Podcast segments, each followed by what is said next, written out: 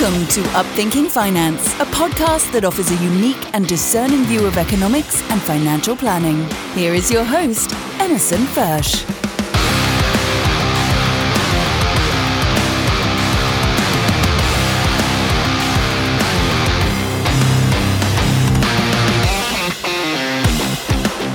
Welcome back to another edition of Upthinking Finance. I'm Emerson Fersch. Wild at Heart author John Eldredge once wrote, Life isn't a puzzle to be solved, it's an adventure to be lived. Now, I have to imagine at one time or another, most of you that are listening have considered the idea of just checking out of your life and going to chill out at some tropical island somewhere and just get away for a while, break the routine and relax.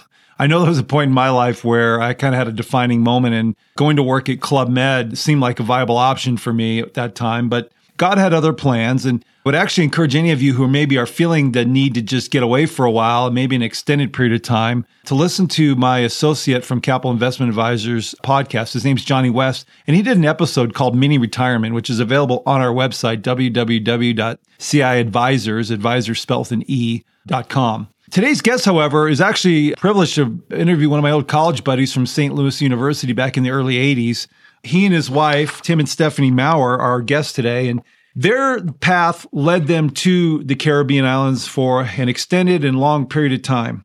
Tim and Stephany discovered the British Virgin Islands in 2000 when they experienced their very first cruise charter. It was a special trip as one of their stops included the Bitter End Yacht Club on Virgin Gorda where they got married. The experience of sailing on the islands was completely intoxicating. It changed the course of their lives and a 10-year plan was hatched. They made it a goal to buy a boat and come back to sail the beautiful Caribbean islands. From then, all vacations were spent sailing the Caribbean waters, and summers were spent sailing on Lake Michigan at their hometown of Chicago.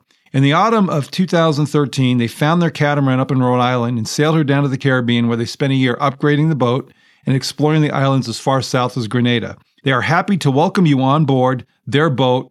Endless pleasure to share the beautiful Caribbean island through their eyes. So it's my pleasure to welcome, coming to us from Grenada, West Indies, Tim and Stephany Mauer. Welcome to Upthinking Finance. Thank you. Thank you. to be here. It's great So- to be here. It's great to be here. So for the listeners, I saw Tim up until this recent time we got acquainted. The last time I saw him, he was wearing a lab coat at some hospital in St. Louis after I uh, left college. And here we are a number of years later and everything's changed. So I wanted to start with when you guys met and kind of came to this idea to leave corporate America and start this adventure that you're on.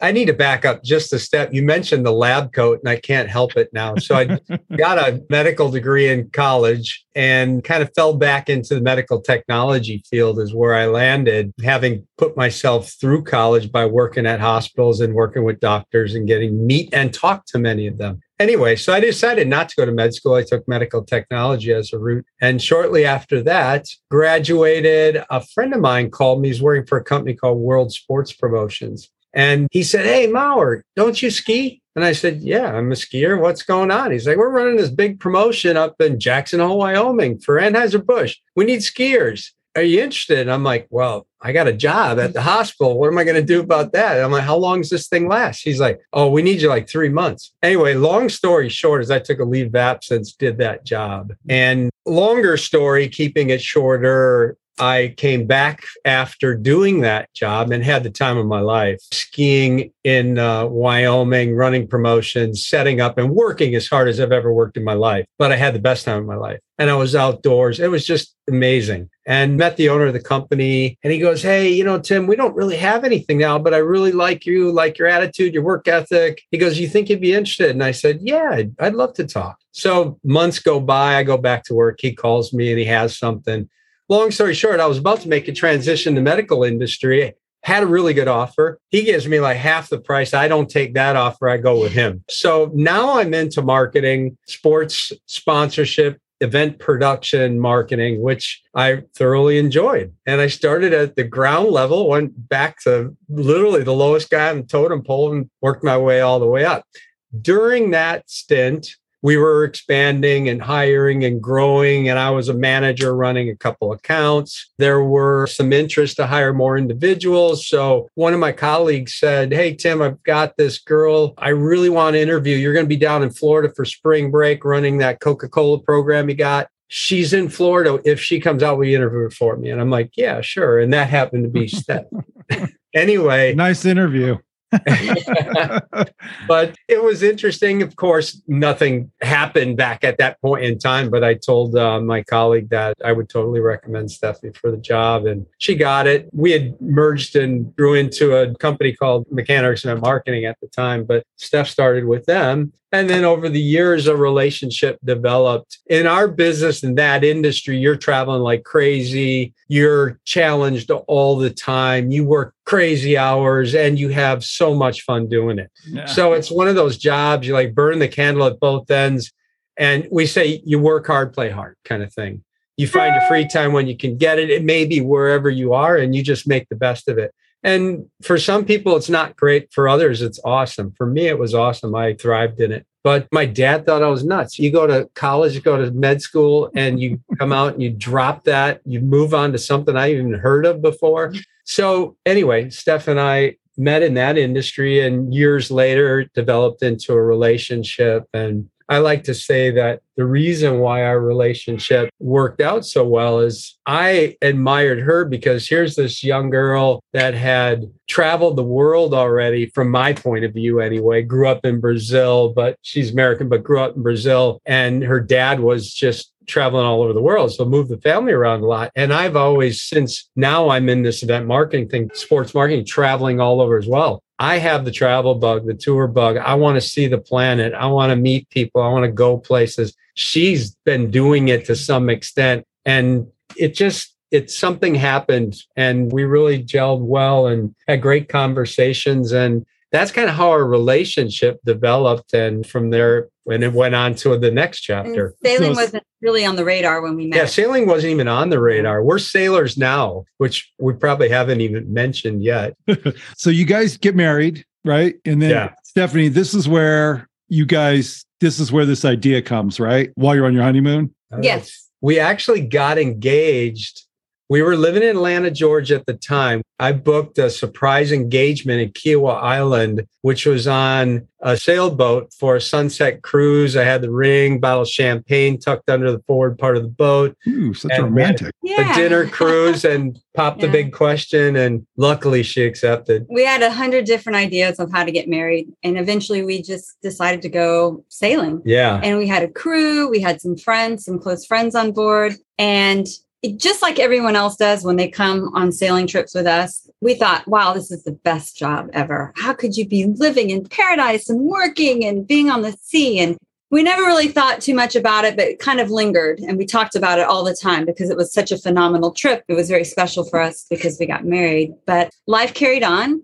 We moved to Italy. I had since parted the company I was with and launched my own business in partnership with a buddy of mine. And Steph had gone on to work for like coffee roaster companies yeah. and all sorts of different jobs. And I think she launched the first Keurig machine. We were working with Green Mountain. We moved to Italy and we went there. And this was big deal for me, probably less so for her because she had done this kind of stuff living around the world. I hadn't. So it was pretty exciting. And our business grew and grew. And since the engagement and now our plan for marriage when we got married, we started going sailing on all of our free time. We so just, we moved back from Italy to Chicago now. Three years later. And in Chicago, we decided to do this trip again and go sailing. So we invited some friends and we did it again. And then from then on, it just sparked an interest that wouldn't fade. So, yeah. And this was before vlogs. So we started reading anything that was sailing related. We just started spending our extra time doing. We had subscriptions to every magazine. We'd start going to boat shows. We go to Annapolis and Miami and the Chicago show like every we year. We had voracious appetites. I mean, they had blogs, but they didn't have vlogs. So anything we could get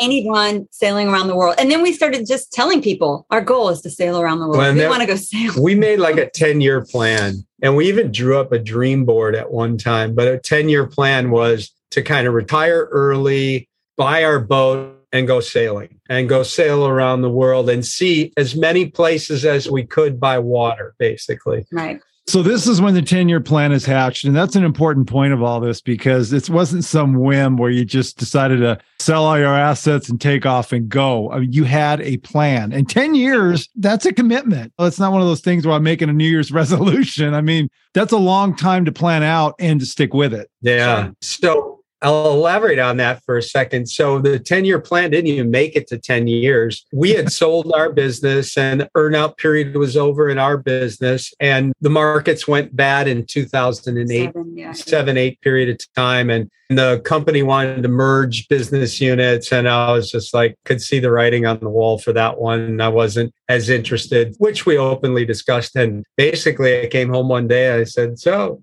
Steph, I'm no longer with the company. She's like, oh my gosh, really? What are we going to do now? I'm like, yeah, we'll figure it out. And we sat down and talked about it. We kept looking at our dream board. And this was like three years ahead of schedule, right? And we took a little bit of time, did a little bit of traveling, went to look at a couple, traveled through a couple other countries, Central and South America. we America. Took some time off and just went exploring. Because we also had this idea of traveling and we wanted to experience different cultures. So we even did some house sitting job in Costa Rica for three months. You don't really get paid for it. You just manage somebody's house for free and you get to stay there for couple months and take care of it. So we did that for a while. We went down into Ecuador and the we, common theme was we were always, always, by the water and we were always looking at the water. And mm. every time we went to these coastal towns, we'd always gravitated towards the, boats. the boats and the sailors and what yeah. they were doing and the tales of adventures.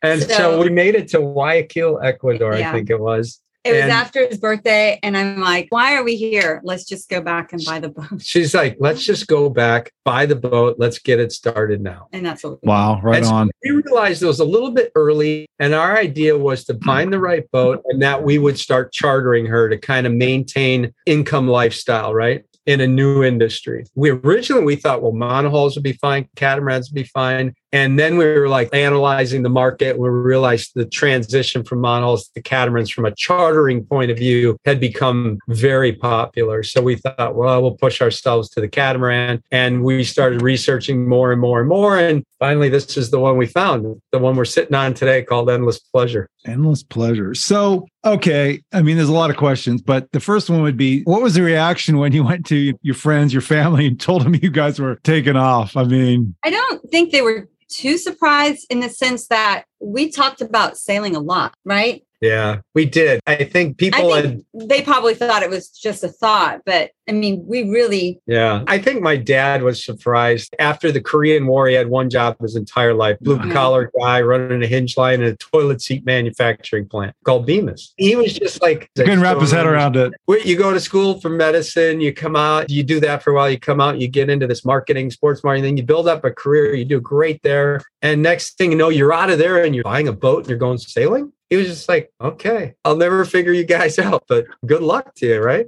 And so we just everyone was pretty supportive. I don't think we ever really got too much resistance. A lot of curiosity for sure. Yeah, yeah, there are a lot of unknowns. As a matter of fact, the interesting thing is we bought the boat in Rhode Island and we had since moved to Florida and we were just kind of having fun, kind of doing our research, thinking all the boats are probably in Florida. We'll go there. There's Florida's a huge mecca for yachting. So we go there. We find ourselves traveling everywhere but Florida to look at boats, which was really strange. So end up finding the boat in Rhode Island. We buy it in Rhode Island. We get to Rhode Island and we're refitting the boat, getting her ready. Our plan was to sail down to the Caribbean, spend the whole first year learning the Caribbean, all the islands, testing our skills, learning the boat, practicing maintenance, you name it. The list is getting the licenses. The, the learning curve is like this like climbing Everest. So we get to the marina and there's this little local bar that's right there. And we would go have like a an um, afternoon, a, meal, maybe an afternoon right. beer or something like that. And these guys are like, they were understanding what our plan was. Every time they would ask us, You guys are really going to be leaving? And we're like, Yeah, why do you keep asking that? They're like, Well, everybody comes in here and they talk about all these big plans they have but they never toss the lines. They just stay to day sailing and they never go. And we're like, no, no, that's not us. We're going. We got a plan. We're going on November 1 when the insurance actuaries approve us to sail. So we closed on September 13th, yeah. Friday the 13th, and we left November 8th. Yeah. Wow. And we just yeah. refit the boat. I mean, we've always said to ourselves, I mean, we're smart individuals. Safety would be the number one thing. Yeah. So we made sure that the boat was ready to go. We put a bunch of new equipment on the boat, top safety gear on the boat. And the people along the docks, in the little pub I was talking about kept asking the question, You're sure you're going? We're like, Yep. It was a joke because the dock master had a big dinner for us before we left. Yeah. And he told his wife that it was the last supper because he never really saw us sailing. The minute we got the boat, we just started ripping stuff off and we didn't really have time to go sailing. We did, and we checked out the systems, but he really thought that once we took off, he might never see us again. He was worried. We were like, "Last supper, that's not too nice. You guys, I remember when we had a previous conversation, and it was a good point that you made because you just mentioned it about the learning curve and all, but you didn't wait to like become experts. I mean, there's kind of a point where you just got to go, you know, take the leap of faith. And I think sometimes that can hold other people back, whatever the risk is. It's there's always this wanting of a certainty or as much certainty as there is. And to me, I mean, as I think you would certainly say, half the risk or the fun in life is taking the leap and knowing in your heart this is the right thing, but intellectually maybe it's not aligned Yeah. just yet, right? Uh, yeah, fear can be paralyzing for you sure. You hit the nail, yeah, right on the head with that comment because you find yourself always the what ifs. So what if it doesn't work? What if we have an accident? What if I fail? What if I'm in a hurricane? What if I made the wrong decision? What if the weather's bad? I mean, even when I left to go into the marketing realm, I was like, well, I thought to myself, I can always go back. Worst case, I go back and find another job in Yeah. a hospital or whatever. And the sailing thing, too, it's like if we don't give it a shot, it's like we're never going to know. It's like we had to push ourselves. And you're so right as well. Every time we do, we find a whole new level of excitement that just opens up our minds and it builds strength. It Yeah. does build strength because it's not an easy mm-hmm. road to take. It's definitely very challenging. But I think if you're committed to getting through it, things get easier. I it just told- takes time and it takes a lot of concentration. It takes a lot of it builds a ton of confidence. I told my dad after all we've been through in our careers, I said, arguably it is is easily one of the toughest. yeah. I'm like, we had to learn to be jacks of all trades. You had to be a sailor, a weatherman, a navigator. A plumber. You had to be a plumber, an electrician. A bartender. You have to maintain diesel engines. If you're in the charter industry, you have to be hospitality host. You have a to chef, a bartender. but Mm. not only chef, a lot of chefs are a specialty in like just say breakfast, lunch, dinner, or desserts. you have to do everything. A chef on a yacht has to do all of it. you have to procure all the ingredients. I was like, it is arguably one of the hardest jobs. And medical too, right? You got to make sure you know all this health first aid stuff if somebody gets hurt. First responder. We had firefighting skills. I mean, the stuff we had to be drilled on and get certified for, life saving drills, man overboard water rescue training. licenses. So you see what's good about this though, because that's what makes it real. I think in my intro, I mentioned a time when my brain was just gonna, I was gonna just stop my business and go run off to Club Med for a few years. But that was an impulsive, like emotional thing. It wasn't what you're talking about. It. It's real. I mean, you guys saved money. You had a backup plan if this didn't work. So that's what's cool about it. I mean, it's not like you just jumped off and sailed off into the sunset. I mean, maybe you did, but it wasn't quite that easy. we really didn't have a backup plan. We just always in the back of our mind said, it's okay. We can fail. Well, you knew you were hireable if worse came to worse. Yeah, I mean, we were making very educated, smart decisions. We evaluated what we were doing. We researched a lot. We did carve into our retirement fund to come out come out. Yeah. with the money to do to start the business, buy the boat, and do things like that. we also were very resourceful and you can't be afraid to call people in the industry and get the information that you need because we didn't know a lot we just didn't know what we didn't know But I'll say this you figure it out. you figure it out You don't have to know everything. You figure it out along the way. And that's why they say the biggest fear or the biggest conversation with boaters is they don't cast the lines and just go. Feel like they have to master so many things before they do it. I may have to use that quote on another episode because I always start with a quote. That's a good one. Cast your lines and go. So let me ask you this. You make this big move, you guys, captains and running your own boat. Was there a time when you realized, okay, this is actually something we can provide ourselves a living on? Like there's a saying somebody told me in the beginning was like, okay, you got to be in business four years to where you really feel like you've made it, so to speak. And actually, that was true for me in my industry. I'm just wondering, was there a time where you guys finally realized this is sustainable lifestyle? Does that make sense? Yes, Yeah. it does. And it can be. It's a lot of hard work, like we talked about. And it's not everybody's cup of tea. You got to Yeah. look at what you're good at and whether you think you can do those kinds of things. A lot of our friends that we've met out here over the years, cruisers, just retired. They're cruising and sailing the Caribbean, have said, There's no way I could charter. I could run charters. I just couldn't. You've got people living on your boat with you 24 7, all that you have to know and the safety and the couldn't deal with it. So these people know that that is something they can't do. We knew we could because we were kind of we were running hos- events we were in the way in hospitality.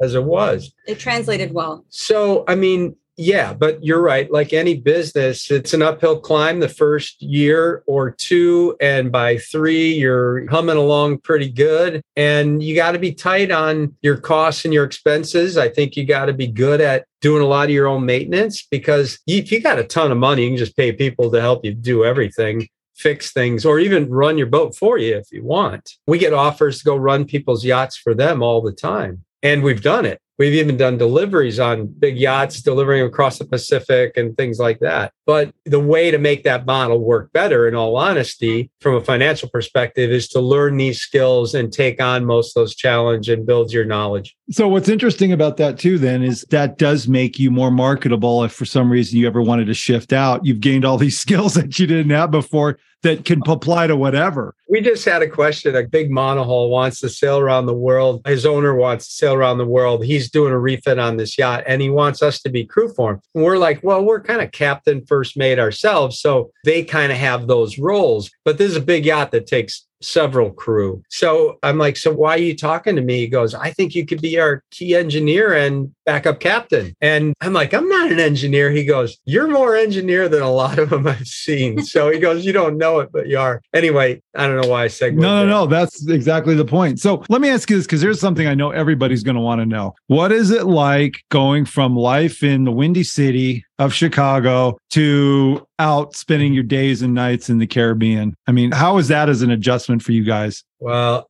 I'll tell you what, when you get up in the morning and maybe you've had a tough day, maybe you've got an engine that's down, you got to do a bunch of maintenance on it, doesn't sound exciting, but you get up in the morning, you have your cup of coffee or tea or whatever is your habit, and you look out, you walk out into the cockpit and you look at the beautiful bay you happen to be anchored in and this green, lush green island around you and the beautiful beach that's there. And you go, this is my office. How can you go wrong? And when you're done with the job, you jump in the water, go for a swim, get refreshed. That's your office. And your office moves wherever you want to go. So let me put it to you this way. Okay. Because I remember Darcy and I went to Tahiti a year or two after we got married. And after five days, and we were over in Bora Bora, one of those huts over the water. I mean, it was awesome. A little stairway that goes right. You could snorkel, all the whole deal. Yeah. I was going nuts. I mean, I had to get back. I couldn't handle the serenity anymore. She was working up at the big law firm up in LA and I had my thing going. But I mean, did you ever go through like a withdrawals or detoxes from the busy city or was it just you were done?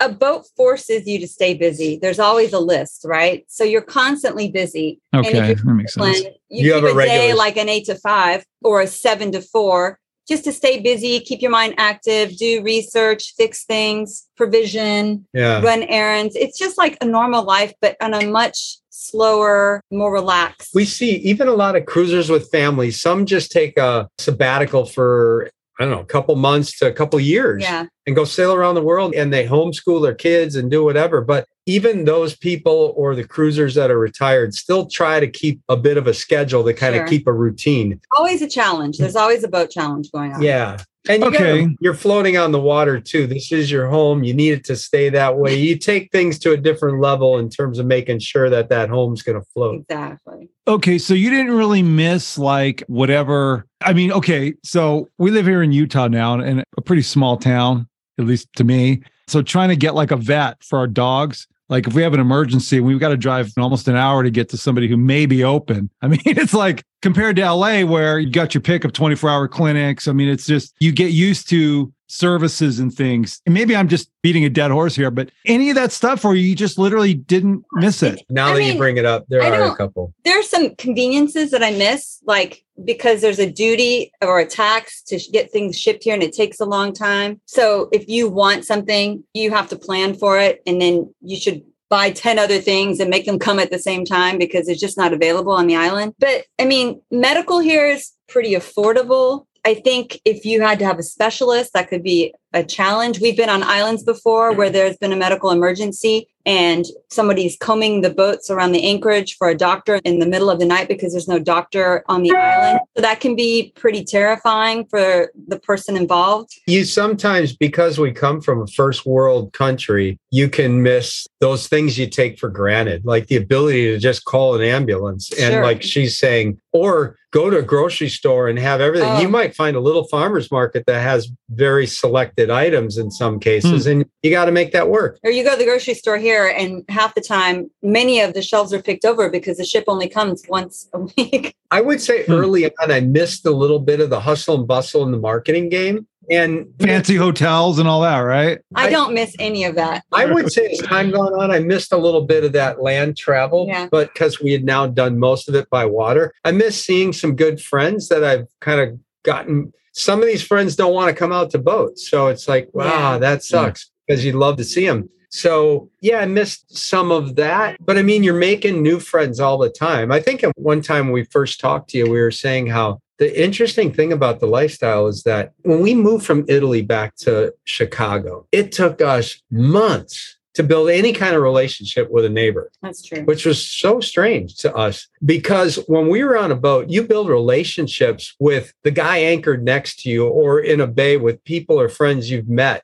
so quickly and rapidly. I think it's this sense of camaraderie, potential need, the risks we're in. It's like we're all there. You pay it forward. So if something happens, you're there to help out immediately because you don't know when your day is going to come. And that's the way the community works. But that relationship it becomes it's very tight. There It's are intense. there are people that have cruised already, say for five years, six years, some of our friends, and have now gone back to land and they're not sailing anymore. They're still some of our best friends. It's funny how those relationships stay connected too. Huh. So that's interesting. So while you may lose something in some area, you gain others. One last thing to address Please. like the yachts that we're running are actually luxury yachts. So you have all the creature comforts of home. And what makes it even better is that it goes to all your favorite places. you don't have to go anywhere. Yeah. right. We plop the anchor down and you just jump off and go explore. It's just, I it's mean, an amazing that was the beauty of it for us. That's what got us hooked. It's like, Right. wait a second, Yeah. I can take my hotel room and all my activities and my kitchen and my food and my bar, whatever it is I enjoy,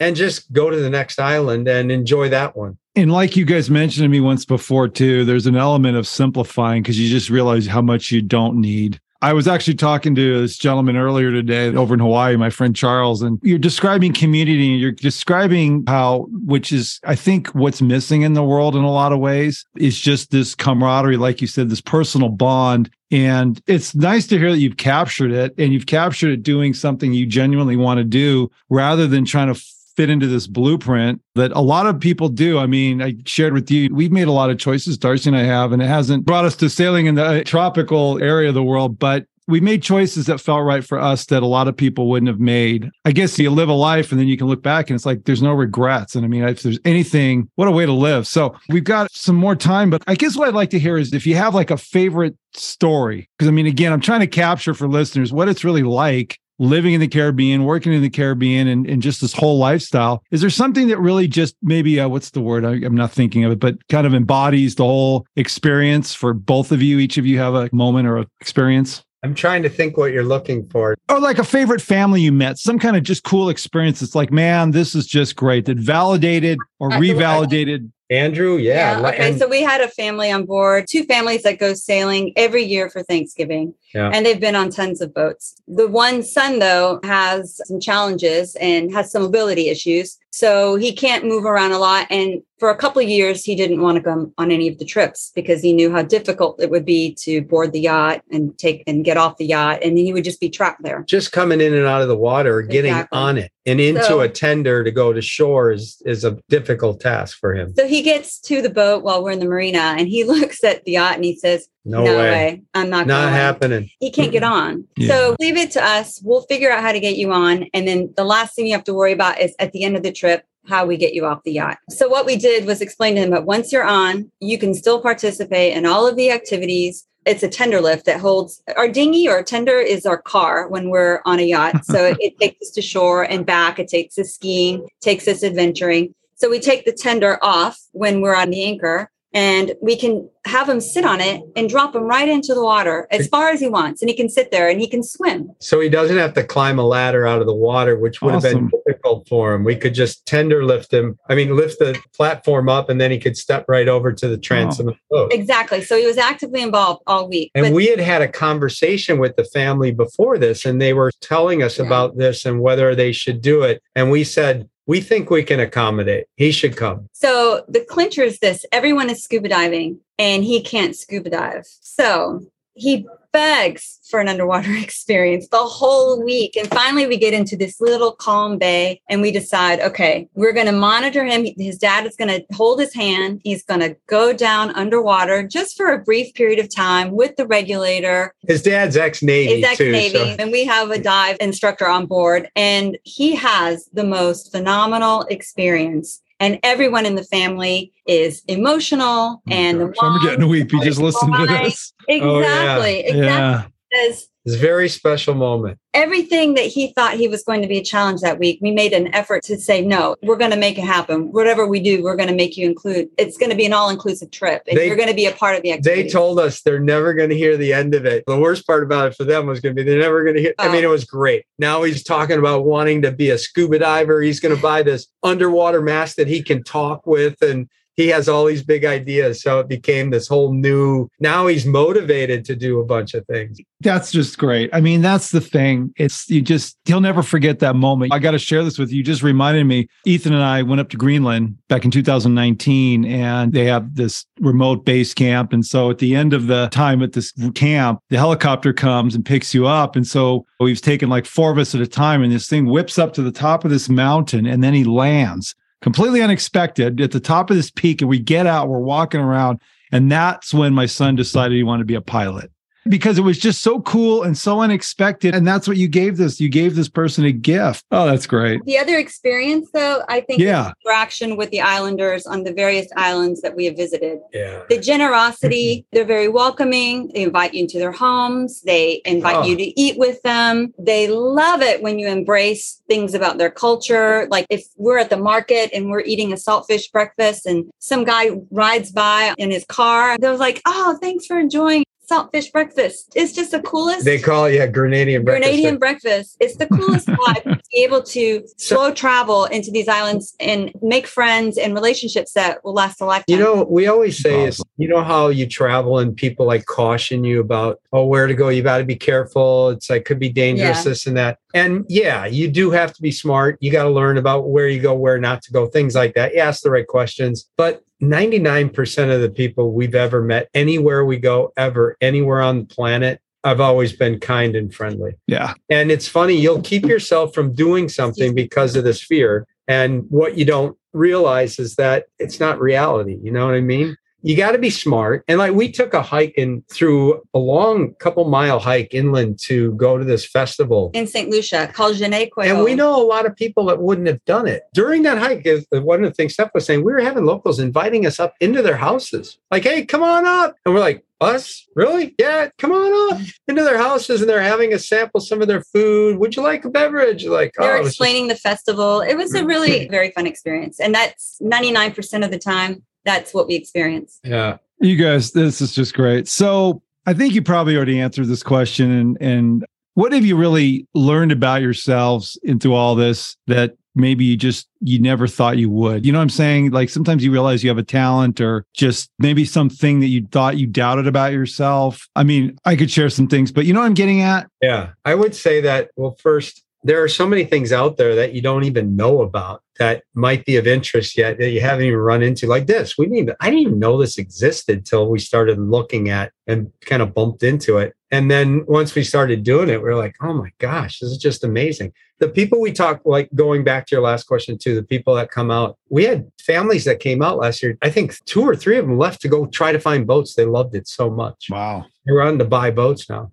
But i'd say a couple of things one is fear. I've learned that yeah. not to be afraid of things that I guess that I, you don't know. No, I don't know. like I always say, what if this would happen? What if this happens? What if the weather changes? Fear is stifling. It, fear is very stifling. And every predicament we've ever been in and every challenge we've overcome, and we've felt really great about it. And it just helps build more confidence. So I definitely feel more. Everybody confident. can do a lot more than they think they can. Exactly. And it's just a matter of pushing yourself and challenging yourself. And the amazing thing is when you do, you feel so much better for it. You feel so much stronger for yeah, it. Yeah. So now we don't give a second thought yeah. when someone says, Hey, do you want to sail to Tahiti? One of the other reasons we set our 10 year plan, and I was telling you, like, I don't know if I said 55 or whatever, I can't remember if I yeah. said that. we didn't want to try to wait until retirement period. I'm 63 and a half or 65, whatever it is, and tap into our retirement account and now start the dream. It's like some of these kinds of experiences or lifestyles, you want to be physically active and you want to have that strength and that ability. And I'm not saying you won't at that age, but odds are a little less potentially. Well, yeah. And we thought, why wait? You're not do it. guaranteed your life. So Let's do it now. It's like Yeah. we're setting up for a future that may not exist if something Exactly. drastic happens. We've lost close friends, and that's devastating to think what they were doing and planning for, and now that's not going to happen for them. So they had dreams, and we were just like, we can't wait to follow our dreams. We just got to get out and do it. And what you don't know, you'll learn, exactly. and you just have to push yourself. That's wisdom. I tell you what, I shared with you guys when we talked before. My wife was the genius behind Let's Start Traveling Now while Ethan's home and young, and he was homeschooled too. So we were one of those families kind of you described. And I was scared. I'd been to the Bahamas and Mexico a few times, and that was the extent of my international travel. And I remember we landed in, uh, I can't remember the name of the airport over there in Finland, Helsinki. And then we get up to this place in Nor- the Lapland area. And then we're talking to all these people, like you said, all over the world. I remember they're asking my son, these people from India and the UK and Scotland and Germany, and they're talking, we're having this awesome conversation. They're asking about his schooling. And wow, that's really, I mean, it was just you meet these people, and all of a sudden your world just gets so big, right? And yeah, we had just experiences, and I'm thankful for it because I've had clients, I've been in situations, I've shared that with you where the golden years never come. And the thing I really appreciate about you guys is Tim. I mean, I was thinking in the beginning, you know, why you really you didn't meet your dad's expectations, did you? But that's the whole point is who you living your life for, right? Some people are meant to get married and have a bunch of kids at 22 years old. And then there's some of us who get married later in life and do different things. And it's like, gosh, just you find your place and you go with it. And I just think you guys are such a great example of that. So, any final thoughts? Anything you'd offer anybody that's maybe got a dream? Because that's kind of the way I put it. And they're struggling to take the leap. I mean, you've said a lot of things that are really poignant. I'm just wondering if there's anything else. I would add one thing too. I don't know if this is true for a lot of people, but as I get older, I find myself kind of less motivated to take bigger risks. Do you know what I mean? Yeah. You get a little bit more conservative for good reason, let's say, but a little less motivated. So I would say that, yeah, if you have a dream to do something, I would say try to formulate a plan to see if you can start it earlier or younger, or maybe you do like what we've seen a lot of people do take sabbaticals and stuff and time off and go live it for a period of time and enjoy it. And nothing else, test yourself in this concept or that idea. I would say that it's, I'd say take action. yeah. It doesn't have to be overnight. It can be a 10 year Mhm. plan, it could be a five year plan. And replace your vocabulary with I wish, with I will, I am. It's just, I felt like we manifested this because we consistently spoke. Yeah. We told people we didn't know we were going to go sailing before we ever had a boat, She before we ever really knew how to sail well. So, Steph claims it's because we had that dream board and that we just manifested it. and we were just constantly feeding ourselves with information that was interesting that kept fueling that fire. And then we were making phone calls and talking to people and visiting and trying to align ourselves with people in that dream that we wanted to accomplish. yeah, it doesn't So- take 10 years to do it either. Yeah, that was just just Even small steps, just keep moving forward. Don't I wish until it's gone away. Just say I will and just keep moving. Keep moving. yeah. You guys are great. I really appreciate Tim. Like I told you my email, I'm just glad to have a contact with somebody from a, a long time ago. Those college years, I'm not even sure I remember all of it, but that's just a lifetime ago. But it's cool to just have gotten connected and see you married a, a smart, beautiful woman. You married up like I did, clearly. You know, it's clear you guys have a partnership. And I mean, in multiple ways, and particularly when you're sailing out there in the ocean, I mean, that's not everybody could do that. I We live mean, in a small, small space. Yeah. 24 hours a day, seven days a week, which adds an entirely different element to our relationship. Yeah, there aren't too many people that it's one you need to test out a little bit, can actually live and work together with their significant other 24 7. They have to be your favorite person. Yeah. You have to be able to learn how to navigate. Yeah. no, that's that's all. great. But I'm so glad that we reconnected. And my only hope is that we can do it live again and maybe get you out sailing with us or or we'll Yeah. get out to visit you guys, whatever. But I um, would love to. You guys had dogs, right? yeah. Yeah. you- So we've got these two Malamutes. We're those probably like you guys. I mean, they're just they're family members. And quite honestly, that's one of the reasons why we're moving to Bozeman. so they got more time in cold weather because I mean that's so anyway, but that's our only hang up on anything. That's why we travel separate trips because one of us would stay home to take for the dogs. We just don't like to put them in a kennel. But anyway, no, one way or another, we are going to hook up. So I'll put that on my board because I'm with you. You write things down, you put out the words into the universe. My wife always talks about words are powerful. You put the right stuff out there, what's going to happen. So anyway, I just appreciate you both. Thank you so much for the time today on Upthinking Finance. Oh, thank you. Thanks, Love what you're doing. I think it's a great concept. And I really hope, wish you the success in it because, yeah, I think it can motivate a lot of people to find their goals and follow their dreams. And yeah. Well, if your guy's story doesn't, nothing will. Thanks again. Emerson Fersch is a registered representative with and securities offered through LPL Financial, member FINRA, SIPC. Advisor services offered through LPL Financial, a registered investment advisor and separate entity from Capital Investment Advisors. The opinions voiced in this podcast are for general information only and are not intended to provide specific advice or recommendations for any individual. To determine which strategies or investments may be suitable for you, consult the appropriate qualified professional prior to making a decision. The guest speakers and the companies they represent are not affiliated with or endorsed by LPL Financial or Capital Investment Advisors. Individual tax and legal matters should be discussed with your tax or legal expert. Economic forecasts set forth may not develop as predicted, and there can be no guarantee that strategies promoted will be successful. All performance referenced is historical and is no guarantee of future results. All indices are unmanaged and may not be invested into directly. There is no assurance that the techniques and strategies discussed are suitable for all investors or will yield positive outcomes. The purchase of certain securities may be required to affect some of the strategies. Investing involves risks, including possible loss of principal.